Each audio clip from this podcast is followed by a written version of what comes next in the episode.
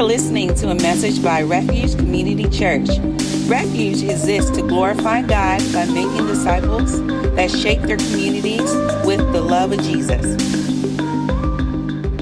Hey, good morning. How's everybody doing? Oh my gosh, that was so much better. Okay.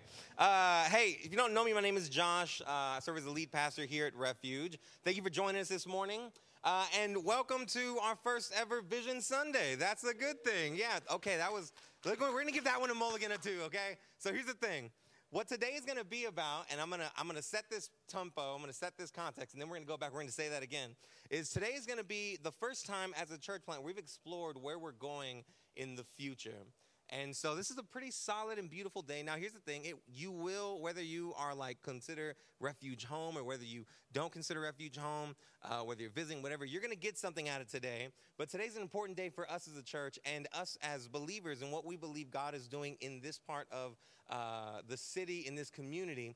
And so I want us to be excited about this, and in a lot of ways, because I believe that uh, during this time, we're going to set pace for where we're going. But in addition to that, we're still going to speak like God's word in these moments.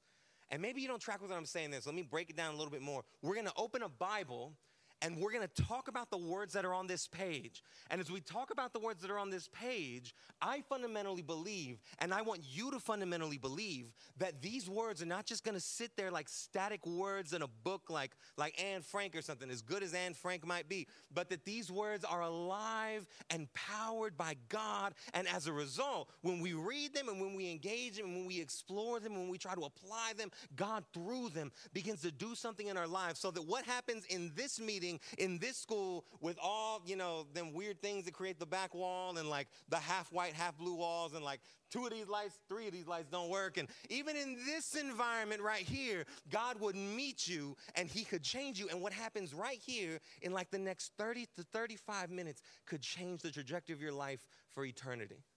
Do you get what I'm saying with that? Does that make sense to you? And so I'm going to say again, oh, this is our first Vision Sunday, and then I want you to just give a good clap. Does that make sense? Is it all, is it all coming together? All right. So welcome, because today is our first Vision Sunday. Oh, there it was. All right, good job. Uh, hey, well, today, as I mentioned, what we're going to do is we're going to uh, work through the idea of vision and, and, what that means for us, but also I want us to take some time today to explore what that idea means for you. And I feel the need to start here before we, we jump into our text today, um, because a lot of us, we hear the word vision, and, and not all of us are going to be on the same page with what that means today. Uh, so for some of us, we came from like a maybe a charismatic background or like a Pentecostal background. And so you see the word vision and you kind of automatically have uh, these ideas of someone having like a vision of the future and they're going to share it with you and you're going to get wrecked. And that's like a vision right, for your life. Like, and so for some of us who grew up in a charismatic background, we have come to Vision Sundays, and then someone's like up here ready to do like like a prophecy and healing that Sunday. That's not going to be what happens today. And so if you came expecting that, I'm sorry. Uh, but in addition, there's others of us that that attach like uh, maybe a different tone to the word vision, right? Maybe maybe we see it as a, a type of um, visionary leadership. And so, the type of leadership that sees what isn't and then sees what can be and then tries to find the in between solution to those two points. Right? We are where we are. Maybe we have some struggles where we are, but we want to get where we're going and we have a vision for where we're going. And now we're going to rally the troops and we're going to figure out a plan. And through that, we're going to forge a new future. There will be some of that today, but that's also not quite what we're saying. You see, vision in the scriptures is less so visionary leadership for what's happening in the future.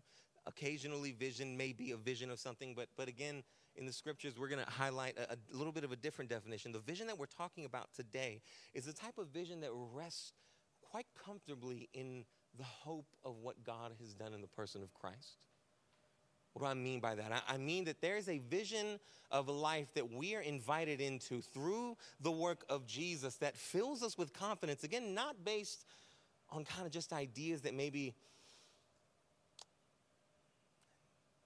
not solid, right? That maybe, uh, what's, what's maybe the, the best word? Not promising, not certain, uncertain right? That, that type of, of vision, that type of hope, right? That uh, similarly to, oh man, I got two, two guys in here that are going to be hurting today after this analogy, but you know what? It, it is what it is. Uh, as an example, in Premier League soccer, uh, there is a team called Chelsea. And Chelsea has had a very successful run of games. Uh, but here's the thing today, Chelsea got absolutely annihilated. Uh, 3 0. Now, all y'all are listening to me like, where's this guy going? Here's the thing for fans of Chelsea, there's this sense where you're like, I think we're still gonna finish high on the table. I think we're still gonna finish high in the standings. But based on that game today, I'm not sure there's any reason for you to feel that way. but there's a hope connected to that idea. There's just this kind of weird thing that goes, you know what? I don't see the path forward, but I really think we can get there. And I believe that it's to happen. And so I invest all this hope and all this idea. And I say, no, I'm absently kind of kind of feel like this is our destination and we'll get there. And oftentimes the vision we have for our life looks a little bit like that, right? We have this idea of where we want to go and who we want to be, but the substance of it, how we're to get there, what we're to do, what's required, oftentimes isn't there. That likewise is not the vision that we're talking about today.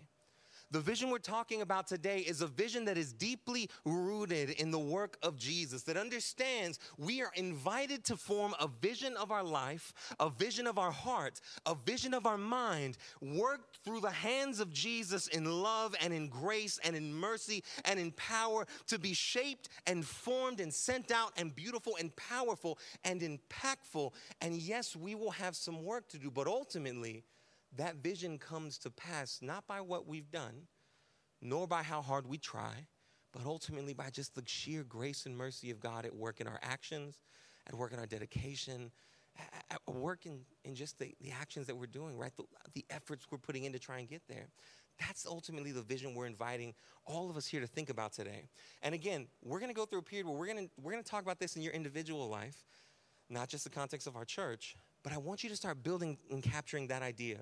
When we talk about vision, I want you to start thinking about, man, what does God want to produce in my future, the future of others, right? That's the vision we're thinking about today. We're going to start in John, uh, sorry, I was way off, in Jeremiah 29 4 through 7. Here's the thing a lot of you guys have heard me talk about this text before. Uh, this is not going to be that same sermon. If you want to listen to that sermon uh, that we've done in the past, it's, it's somewhere in podcast somewhere. We're going to tackle this a little bit different than we have in the past today. We're going to take a look at how God is building out a vision for his people uh, through this text. And the ultimate kind of idea, your take home that I want for you to, to grab onto today, to take home is this that the hope of the gospel naturally invites us to have vision for ourselves, others, and our community. That's what I want you to grab onto. That's what, if you take anything home today, that's what I want you to take home. That the hope of the gospel invites us to have vision for ourselves, others, and our communities. It naturally invites us into that. And we're to explore that a little bit today as we keep working through. Now, we're to jump in into Jeremiah, and there's two ideas that we're to use to kind of tease out uh, this idea. We're going to examine how this text invites us through the gospel to have hope, or vision, I should say, for ourselves, and then likewise, vision for our city. Okay, vision for ourselves, and then vision for our city. And so I want you to tag along here as we jump into this text. Now, Jeremiah 4, Jeremiah 29, verse 4 starts like this This is what the Lord of armies, the God of Israel, says to all exiles I deported from Jerusalem to Babylon. And so this is where we got to start because this builds kind of the context for where we are. Some of you guys have heard this before. You know this text, you know the backstory. This was not a section of Jeremiah uh, that was written in the most positive of times. This was written during uh, the Babylonian exile when all of the Hebrew uh, upper middle class, the aristocracy, was taken from Jerusalem, where they had lived, and marched 1,500 miles uh, over to Babylon, where they were put into basically like ethnic ghettos uh, and, and kind of were unable to live as freely as they had hoped to live there were some restrictions placed on their ability to worship, some restrictions placed on their ability to go certain places, and they did have some freedoms as well. But ultimately, this was a dramatically different life than they had had in, uh, in Jerusalem. And here's what's happening here. From here, you would think um, that they would have learned some lessons here because this didn't happen by accident. Rather, this happened because over the course of several hundred years at this point, prophets had been telling Jerusalem and telling the Hebrew people, things are going to go bad if you keep on disobeying God. things are going to go bad if you keep on pursuing things that aren't God. And yet they kept pursuing those things.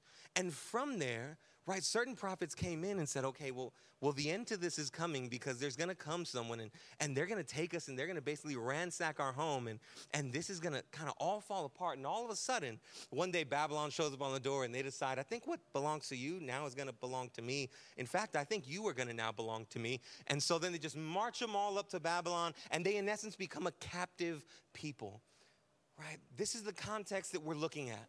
A captive people being held prison in a new city, and Jeremiah, who was one of the prophets who had spent several years saying, Man, a lot of hard stuff is coming to you, is now finally there writing, and, and, and in Jeremiah 29 is finally saying, Hey, I see where you're at. And this is what God has to say to all those who have been exiled from Jerusalem to Babylon.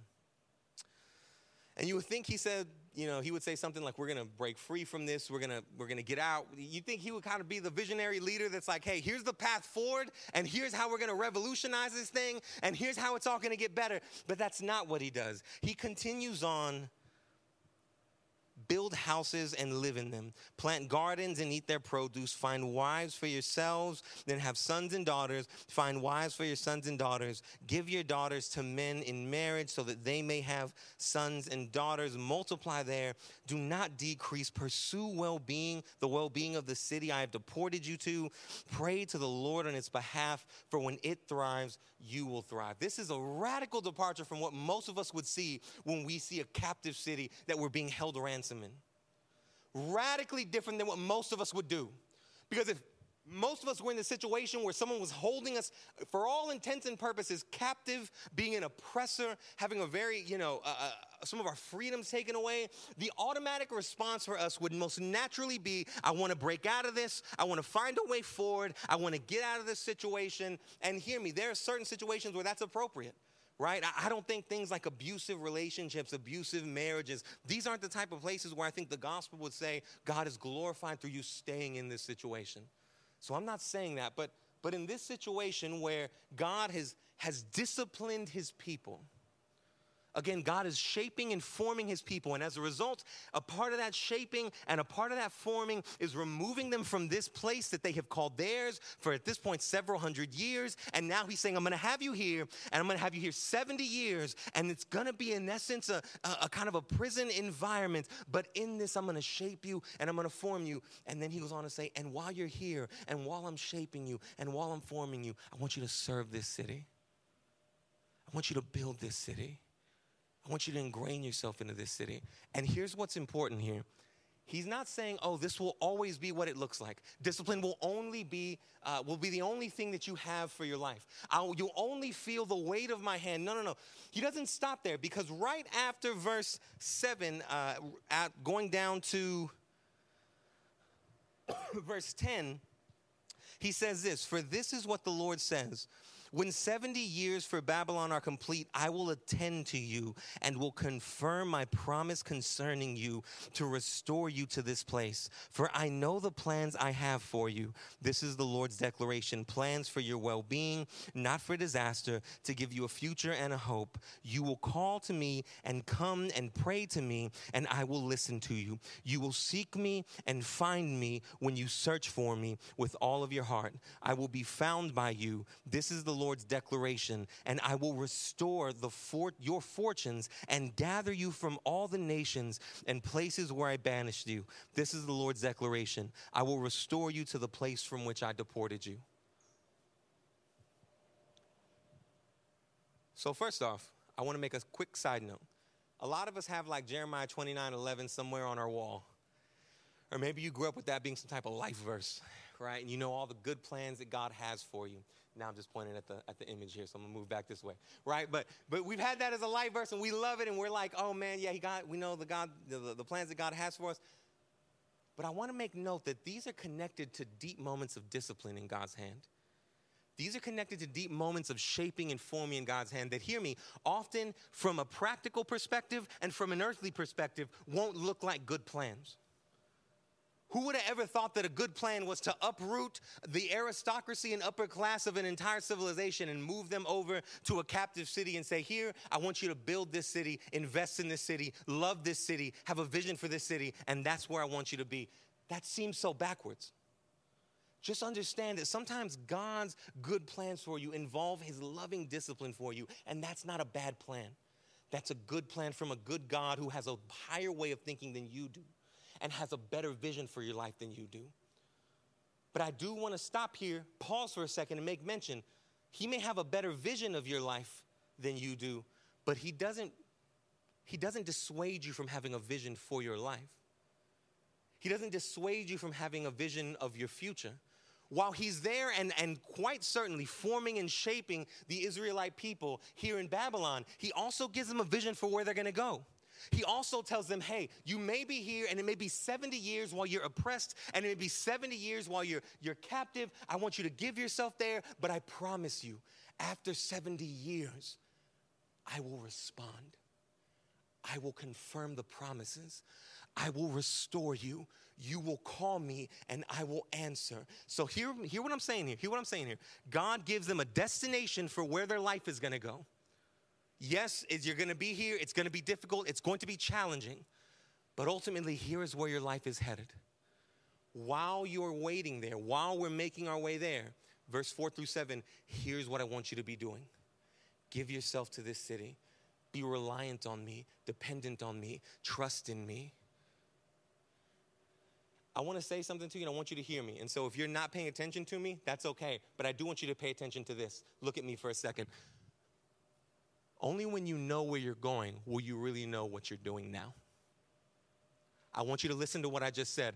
Only when you know where you're going will you really know what you're doing now. Because if they didn't know where they were going, they would have never known what to do now. You see, if the Israelites had never known in 70 years, God is going to restore us. He's going to affirm us. He's going to answer. He's going to restore. They would have never known. So, right now, we're meant to give ourselves and to sacrifice and to love and to build up even this city that we consider a prison. Without knowing where they were going, they would have never known what they were supposed to do right now. And this is the vision that God, I think, invites us in for our own personal lives as well. In the gospel, we're not invited to say, Well, I've been forgiven for sin, and now I don't know what I should do now. I'm gonna try to live the best that I can. Hear me, that's what a lot of us think is happening right now. I lovingly want to remind you and I lovingly want to tell you, as a pastor who works with people a lot and hears people's ideas of the gospel a lot, there's several of us in here that think God came, died in the person of Jesus, resurrected, and all that really mattered was his death. Because in his death, he forgave us of our sins, and now we're out trying to just not sin anymore and to be godly. And that's about the extent to which we view the beauty of our Christian life. And it's like we've completely put blinders on sometimes, myself included, that the majority of the New Testament, they're celebrating not just Christ's death, but maybe most certainly, and maybe more so, his resurrection. They're maybe more so celebrating, yes, he died like a lamb slain for the forgiveness of sins. He died, but he resurrected as the victorious king over sin and death. Why is that part what they keep coming back to, even more than his death? Because it's in his resurrection that the promise and vision of a future comes out. It's in his resurrection that Jesus now says, Hey, you encounter troubles, but I've overcome them. How? Because you're just gonna wipe them away? No, because I'm gonna let them overcome me. And in my death, and in my resurrection, we'll all have victory over this. And in that resurrection, I will forge a future that is more beautiful than you can imagine. But it's in my resurrection, in my victory, in my overcoming these things that that actually happens. Friends, your life is on the path to a destination. I want you to hear what I'm saying. Your life is on the path to a destination. You're not meandering and wandering around, just simply going, I don't want to sin anymore because I want to be more like God. You are headed toward a victory. You are headed toward an ultimate place of restoration. You are headed toward the victory of God, not because you are going to do so many great things all the time, but rather because the resurrection of Jesus promises God is one. That's the destination. That will ultimately be where you go that will ultimately be what happens. All the pain that has fractured your heart will ultimately be mended. All of the sorrow will ultimately be relieved. Right? Like, like it will all happen there. You have to be sure this is where I'm going. This is where we're at. This is, I mean, this is where we're headed. To, in order to answer the question, well, then what do we do right now? That's where I'm going. What do I do right now? Friend, if you don't remember that that's where you're going, Where you are right now is probably going to look like pursuing a bunch of little things that you think will bring you life, but in the end amount to nothing. They will look more like the book of Ecclesiastes and the book of Acts because it will look more like you just pursuing everything that refuses to bring life because you're searching and searching and searching instead of knowing the destination, advancing the mission, and inviting others to participate in it the way Acts does, right? But if you don't know where you're going, you won't know what you're doing now. You have to remember this is where I'm going. The gospel has given me hope. It's given me a vision for the future. It's given me a vision for my life. It's given me a vision of me restored and me renewed and me forgiven and me made whole. So, what do I do now? So, what do I do now? In a group, even just this size, it's too hard for me to answer that question for you. It's too hard for me to answer the question for you because here's the thing. In this room right now, there's people that are dealing with like relational issues. There's people that are dealing with some traumatic events in their life. There's some people that are dealing with just disappointment from life. Uh, there's some people that are dealing with just disenchantment from certain things, right? Like, man, some of this was, you know, what I hoped it would be, and then it didn't amount to that. Some of you are overall feeling pretty good. And if I'm being honest, and if you're being honest with me, you're kind of apathetic toward this whole thing because you're like, I'm doing all right. I'm doing pretty good. I can't list off every single thing that's happening here. What I can do is ask you, friend, do you have a vision for where you are going? Have you identified the parts of your heart that are right now kind of aching and asking God, please heal this? Please restore this? Please make this new? Please change this? Please help me be more like this? Please help me be more like that? Please, please help me grow in this area. Help me become more like you in this area and ultimately allow me to, to impact the world in this way, to, to change hearts in this way. Help me contribute to others being impacted like this, like that. Only you know the answer to those questions. But you'll only be able to start formulating those responses, formulating those answers when you're confident. Look at me for a second. It will only happen when you're confident, when you see where God wants to take you, where God ultimately wants to take you in restoration and in redemption and renewal. That's his goal for you. That's his destination for you. And here's the thing, fam He will get there whether you try today or not.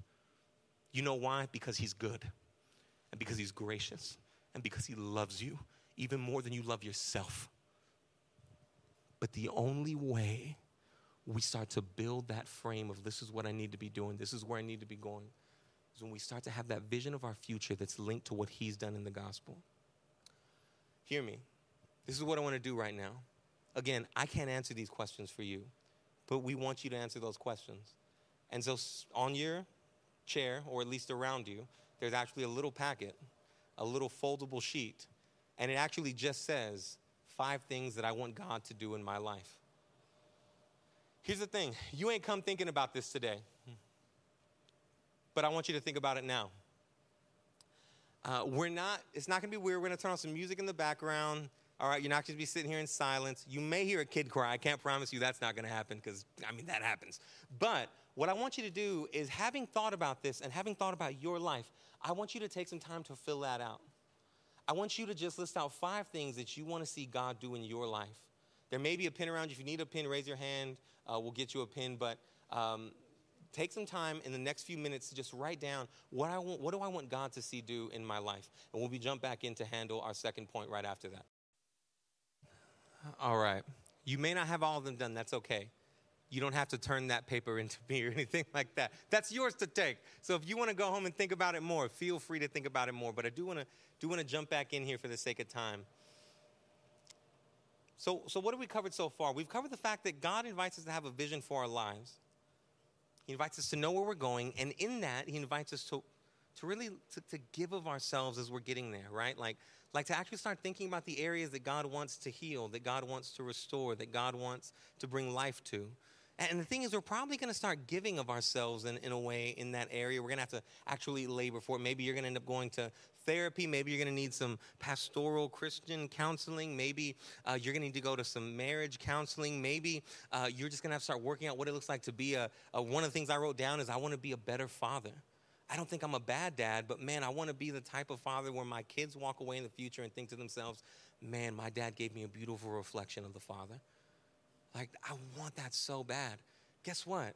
tomorrow when I'm tempted to sit on the couch and watch a soccer game, that's going to be the moment that I'm called to the action part, right? That's going to be the moment that I'm called to think about, man, what does it look like to be a good dad right now? Um, that, that's when it's going to happen. So we're called, as we get a vision for our lives, to think about how we're going to get there, what God wants to do in our lives in order to get us there. But I do want to make a mention of another vision that God invites the Hebrew people to have as they're in this exilic period, this exile time. Going back to 4 through 7, starting in verse 5, he says, Build houses and live in them, plant gardens and eat their produce, find wives for yourselves and have sons and daughters, find wives for your sons and your daughters. Uh, and sorry, for your sons, and give your daughters to men in marriage so that they may bear sons and daughters. Multiply there, do not decrease. And then verse 7 is powerful. It's important. I want you to take note of it. Pursue the well being of the city I have deported you to. Pray for, to the Lord on its behalf, for when it thrives, you will thrive. That word well being, if you could leave that verse up there, it's going to be verse 7, the part with well being in it. That verse right there, that, that word well being, is not, it's often translated peace. Um, but it's so much more than just the idea of peace. It's the Hebrew word shalom. And shalom is not just the idea of peace, so that's what it's translated as. Most often, it's kind of the idea of fullness or the idea of wholeness. To have shalom or to give shalom is the idea of making something as close to whole as possible on this side of eternity on this side of, of what it looks like to, to be with God, on, on this side in creation, what does it look like to be as whole as possible, right? Like on this side of eternity before we experience what true wholeness is going to always eternally feel like. And this is a powerful idea because, hear me, linked to the idea and the vision of what the Hebrew people's lives individually were meant to be like was this vision for what Babylon was supposed to be like linked to their vision for what it meant for, for God to restore them was, was this powerful vision of, of them as this little city of God, these hands and these feet that were reaching out to the city around them and seeking that city to be as whole as possible on this side of eternity. Friend, I want you to, to, to hear me. I want you to hear me and I want you to think about what I'm saying. God's vision for your community is distinctly linked to your vision for you. God's vision for your community is distinctly linked with God's vision for you and with your vision for you. The things you wrote down on that paper, I want to encourage you with something. You're not the only one that hopes for those things. The struggles that you wrote down on that paper, you're not the only one that struggles with those things. The things that you have that, that dark feeling where you're starting to write it down and you're like, should I write this down in a different way? Like, I don't want to say it the way I thought it because the way I thought it sounds kind of bad. And if I like really wanted to put it in like a more politically correct way that was less shame filled from that feeling, you're not the only one that wrestles with that feeling. And the vision that God invites us in for our lives, for what He wants to do in our lives, for how He wants to restore our lives, is distinctly connected with the vision that He has for the community and the people around you, because what He wants to do in them may start with what He wants to do in you.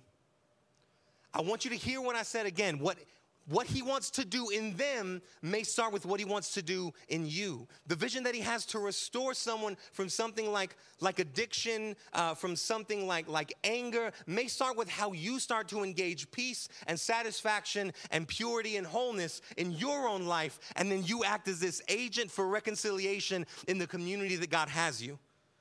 But hear me, it doesn't start with looking at them and going, oh man, well, well, I think you can maybe get there. I think that I can help you. It starts with you saying, God, I believe that you want to take me there. You've heard the, the idiom before God, or, no, we can't lead people where we haven't been. And, and that's a bit of what's happening here. The Israelites have been stripped of everything that made them comfortable. The Israelites have been stripped of everything that made them feel peaceful. The Israelites have been stripped of everything that they thought was going to satisfy. And now they're in a beautiful place where they're saying, The only thing that brings me life is the one who's the author of life. And that's all I have to rely on. That's all I have to give because that's all I have. And that's exactly where God wants them to be in order to make an impact to the city around them. That's exactly where God wants them to be in order to impact the city around them.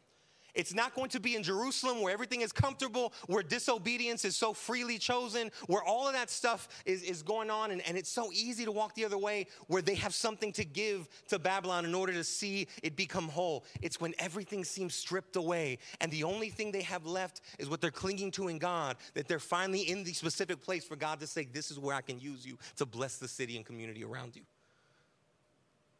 Friend, your vision for your life is going to be intimately connected to the vision you have for the people, the community, the city that's around you. And hear me, that's intricately connected to your vision for your life. They're interdependent.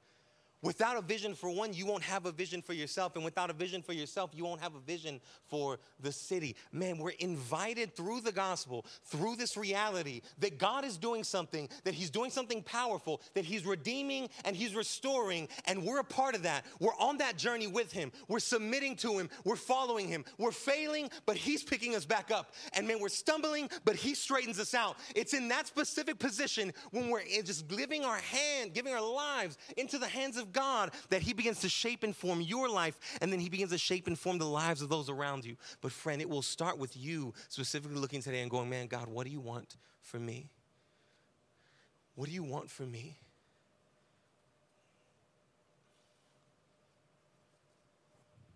Friend, can I, can I, let me be honest with you. I want you to be excited today. And trust me, uh, I, I, grew up in a Hispanic, Spanish Pentecostal church. And so the quietness of this room is throwing me off big time right now. like super big time. But I'm trying to fight that. I'm trying to fight that. Uh, and, and here's why I'm trying to fight it. Because the ultimate point of today and what I'm saying is not for you to get excited to have a vision for this church or maybe even this city, though I think that is equally important. The point of today is that a lot of us in here see God as a judge, as an angry parent that disciplines and that, that really just wants you to act right because a lot of us were told that we needed to listen because I said so when we were little. And, and yeah, that's really specific. And I mean that probably a little broader than I'm actually trying to say it, or than I'm saying it right now, that, that we have maybe a little bit of a misconstrued idea of what God desires for us, of His vision for us, of actually what He, what he desires our lives to look like, not because He just wants us to shut up and obey, but because He sincerely and deeply loves you, friend. He has a vision for the world because He sincerely and deeply loves it. He has a vision for your community because He loves it. He has a vision for this city because He loves it.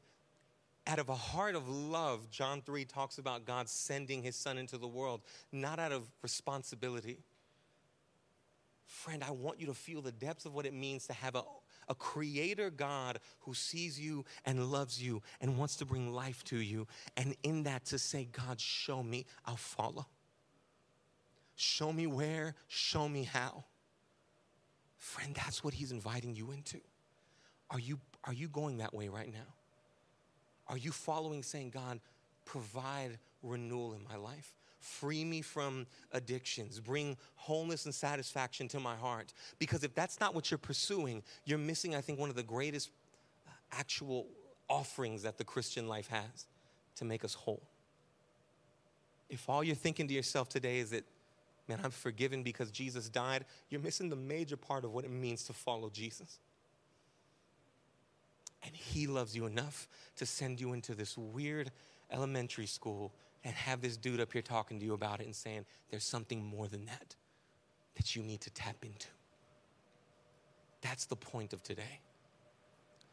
Do you see your life as bigger than just being a set of do's and don'ts, a set of rights and wrongs, but a, a, life that is meant to be grafted into a story that's bigger than you, that gives you purpose and that gives you life and that provides the very things, right, that, that you're searching for right now?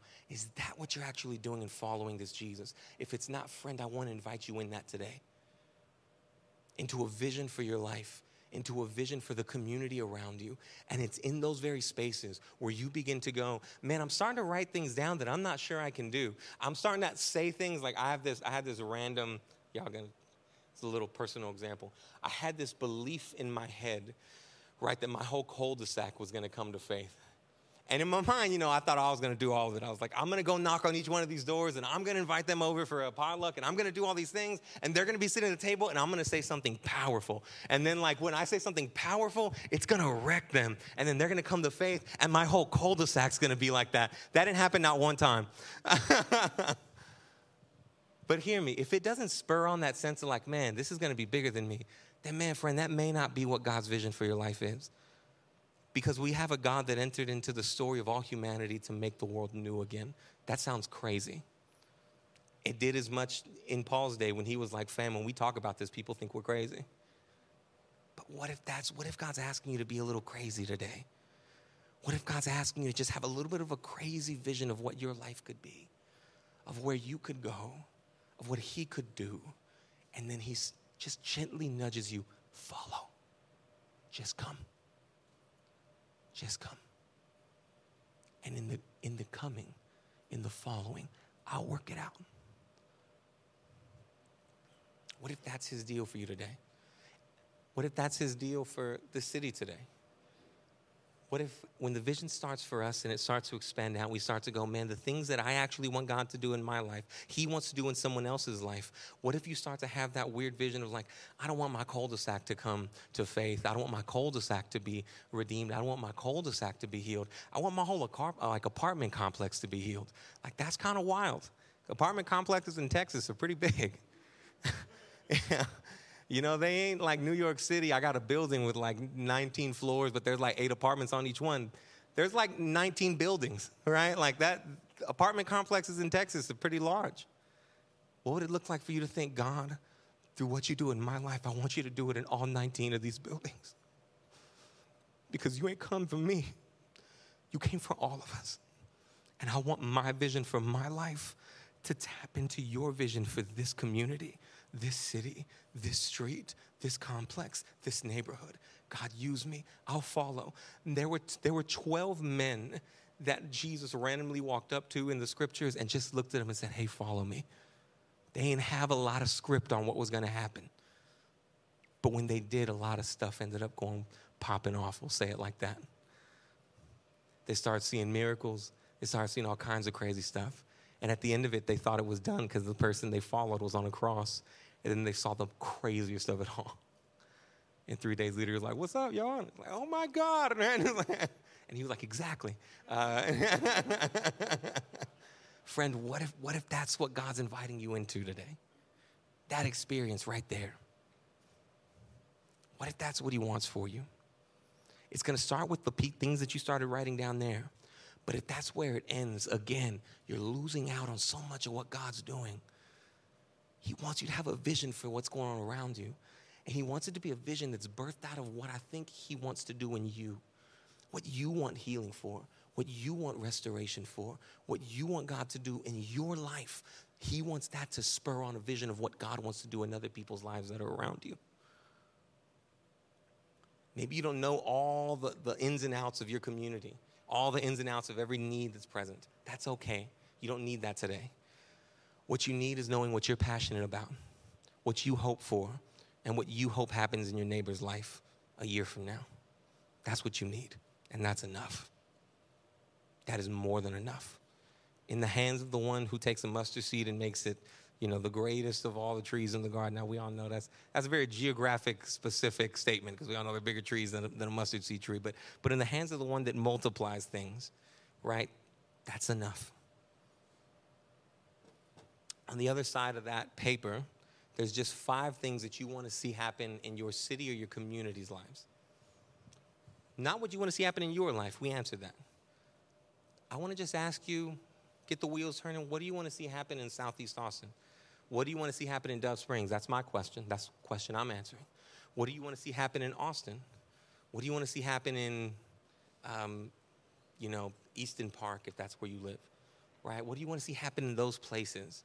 I totally didn't. I totally didn't. I was just picking out the most random neighborhood I could. I'm sorry. I'm not talking to you specifically. I promise.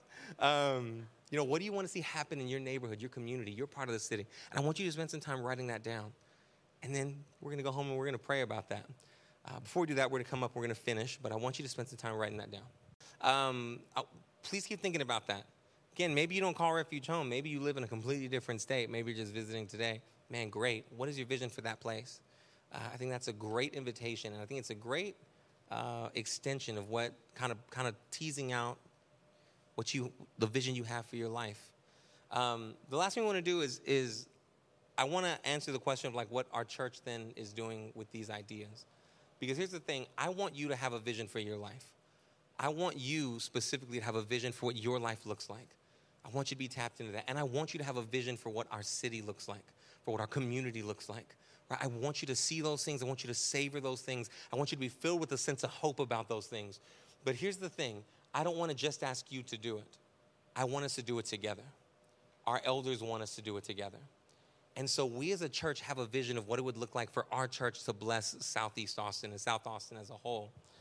Um, over the course of the past, like maybe eight months or so, uh, to be to be like really specific, I was in a class at DTS that was just working out this type of like uh, vision type of idea, and I used the church for it because I'm already doing what I want. While some of the other people in my class are like, I don't know, I want to be a missionary or a pastor or a worship leader. And they're like, let's work out this package so you can figure out, you know, like what you want to do in your life. I was like, I, I know what I want to do in my life. I'm doing what I want to do in my life. I'm going to use this church as the example, right? And so they're like, all right, that's fine, bro. So I start working on it. Uh, and I start asking the Lord, God, what do you want to do in this church? Uh, and I started typing some stuff out, and, and I was at Spokesman on St. Elmo. I don't know if any of y'all know where that's out. And I had the carbonated Gatorade uh, and so it wasn't beer that was influencing these feelings. I know that because it was carbonated Gatorade. Um, and as I was typing out uh, what I was working on, I just was overwhelmed by a sense of emotion of like, this is what, this is what our church is going to do. And I had this feeling, and I was like, yes, this is where we're going. I really do believe this is where we're going. So I took it to our elder meeting on Friday and uh, with Jermaine and with Sean, who's at, at, home with another COVID baby. Pray for all the COVID people. There's still like several COVID people right now. Uh, so be praying for them.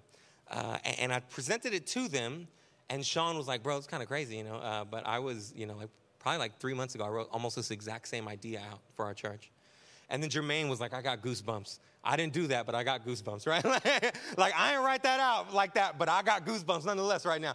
And so we all started coming together. We all started working out some of what our ideas were, and what was produced out of it was this idea of like Refuge Family Wellness Center. Now, here's the thing: we reserve the right to change the name. But it's an idea of basically uh, a center in the heart of Southeast Austin that's focused on meeting the distinct needs of Southeast Austin. And that includes some areas like counseling, it includes childcare, family services, legal services, uh, you know, um, life skills classes, recovery services, ministry training. Uh, and then there's a, a, really important couple of words down there and more. Um, out of kind of this idea of where we're going, one of the things we started thinking about is we started thinking about what else could be there. And here's the thing the what else could be there, we understood is not going to come from the three brains that were sitting at that table that Friday. It wasn't going to be something that we all three thought. We can probably think of every single need that could possibly be present in this community, and we can figure out a way to serve it, because that ain't going to happen. You see, that and more is what connects what's on your paper to what's on this screen. And more is what connects what you've been writing to what we've been writing. And more connects what God does in you to what God does in us, to what God does now in our community, to what God does in our city. Because these are things that a couple of us are passionate about, meaning me, Jermaine, Sean, but there are some things on here that you need to be passionate about.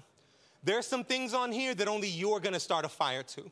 There's some things on here that only you have a vision for for this part of the city. There's some things on here that only God has worked out and wrought out in your life. And what He needs in this effort and in this vision is not for us three as the elders of the church to say, How are we all gonna do this? He needs you to say, God, what do you wanna do in me?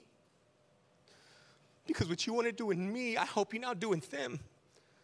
And I will give my life. I will serve. I will, I will sacrifice. I will lay down my life knowing that the ultimate destination of my efforts is not just some, some weird arbitrary sacrifice, but is you actually using that in order to bring restoration, in order to bring hope, in order to bring wholeness, in me seeking the well being, the shalom, the completeness of my part of the city. God, you do more with those efforts than I could ever do on my own. The end more is where you step in and say, I have a vision for that.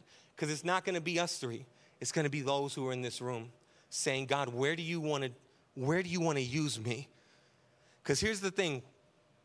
Right now we got like about one recovery program like, like getting worked out that we want to start uh, here in Southeast in Dove Springs. One recovery meeting.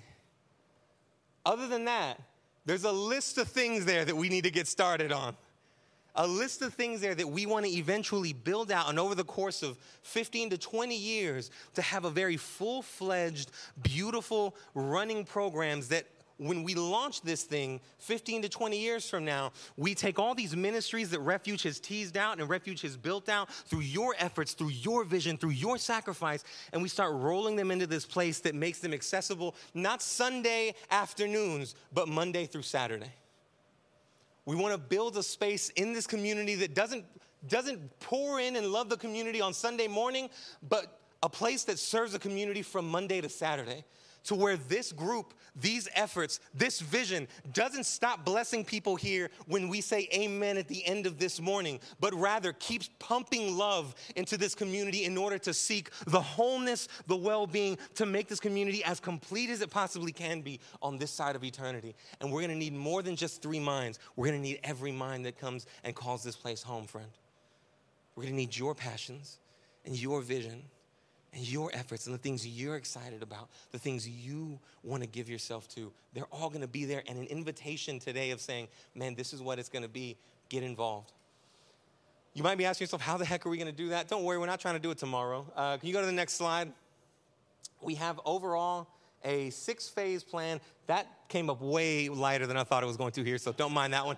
Um, It's six phases. The first one over here was basically just launch the church. Now, y'all know we launched during COVID. That phase was much harder to get done than we thought it was going to be. much harder to get that phase done than most church plants that get sent out. Okay, but we got that done last year. August of last year, we got that done. Bam, we started. Next, yeah, that's right. No, that's worth clapping about. That's right. We got that one done. Now we're on to foundation. Over the course of the next few years, our goal is to build a foundation of community and a foundation of programs that start to move the ball down this line that start to move down the process, move down and making progress here. And so that's where, over the course of the next few years, if you have a vision for how you want to serve this community, we want to say, come. Come. Because if we're building foundations here and you're starting to see, I want to serve like this, I want to see this happen, man, we want to put resources behind you to start making it happen. We're there finally, uh, and that's what our goal is. And so we want you to be a part of that. And so if you want to start serving women in our community, 54% of the households in this community are single parent moms. Please start serving them. If that's your vision, please start serving them right? This community has one of the highest rates of crime in the entire community. If you're passionate about people that are in prison, reintegrating into society and culture, please come. We need that desperately. Not this church, this community needs that desperately. And so, this is what our foundation process is going to be like. And we'll be here for a few years. And then we'll get into an assembly process where everything comes together. And then finally, we'll get into a launching process. So that'll be years down the line. And then uh, evaluation and reproduction is eventually what, we're, what we want to get to in planting churches that are equipped to meet these very needs in other cities across the country, that are meant, that are equipped to meet needs that are, that are akin to what this community has single parenthood, drug addiction, high crime, right? We want to see not just these efforts live and die here, but we want to send this type of vision of serving the community out to every place uh, that we can send it out for as long as we can go. Uh, till I die, till someone else dies, till the person for, after me dies, whatever the case is, right? As long as we can go, that's how, how long we want to do it. And so we, we're here, and, and again, this is the process, and we want to invite you into it. Um, there's a quote that Mike Congdon uh, said to me when I was sharing this with him the other day. Uh, he said, he, he referenced the Bill Gates quote. It's the one right after that, Ian. Uh, where most people overestimate what they can do in one year and us underestimate what they can do in 10 years. Uh, friend, don't, don't overestimate what you can do in one year.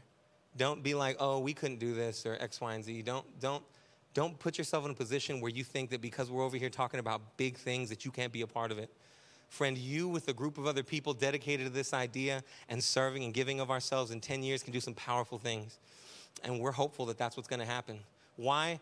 Not because we think we're the greatest, but because the gospel invites us to have hope for ourselves, others, and our city. Because the gospel and the work of Jesus, a powerful God at work in this community right now and in your life right now, invites us to have hope like that. We want to invite you to have hope like that for you. And then we want to invite you to have hope like that with us for everyone else that calls this city home. And we believe God can do some extraordinarily powerful things over the course of the next several years here. Not, again, just because that's what he does, because he loves us. I already went way over on time, and I'm sorry about that. Usually ain't this long. But uh, Josh, I don't know what Josh is looking at me doing. He's, he's, he was trying to make me feel bad about myself. I'm not going to. Um, let's pray, and then we're going to submit this time to God, and then, uh, and then we'll finish up the service.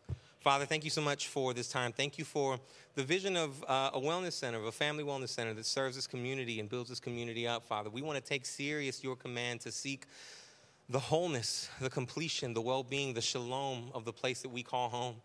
And so, spur in us a vision for this community, spur in us a vision for this city.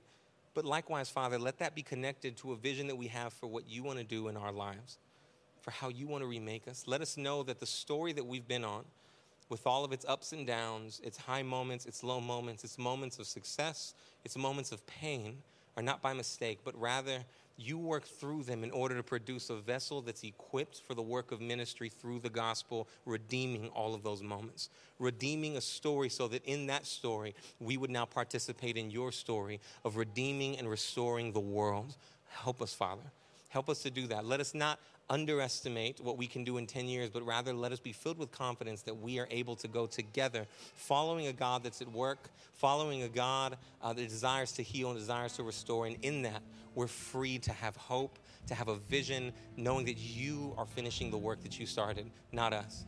And so let us place our lives in your hands, this church and our efforts in your hands. In Jesus' name, amen.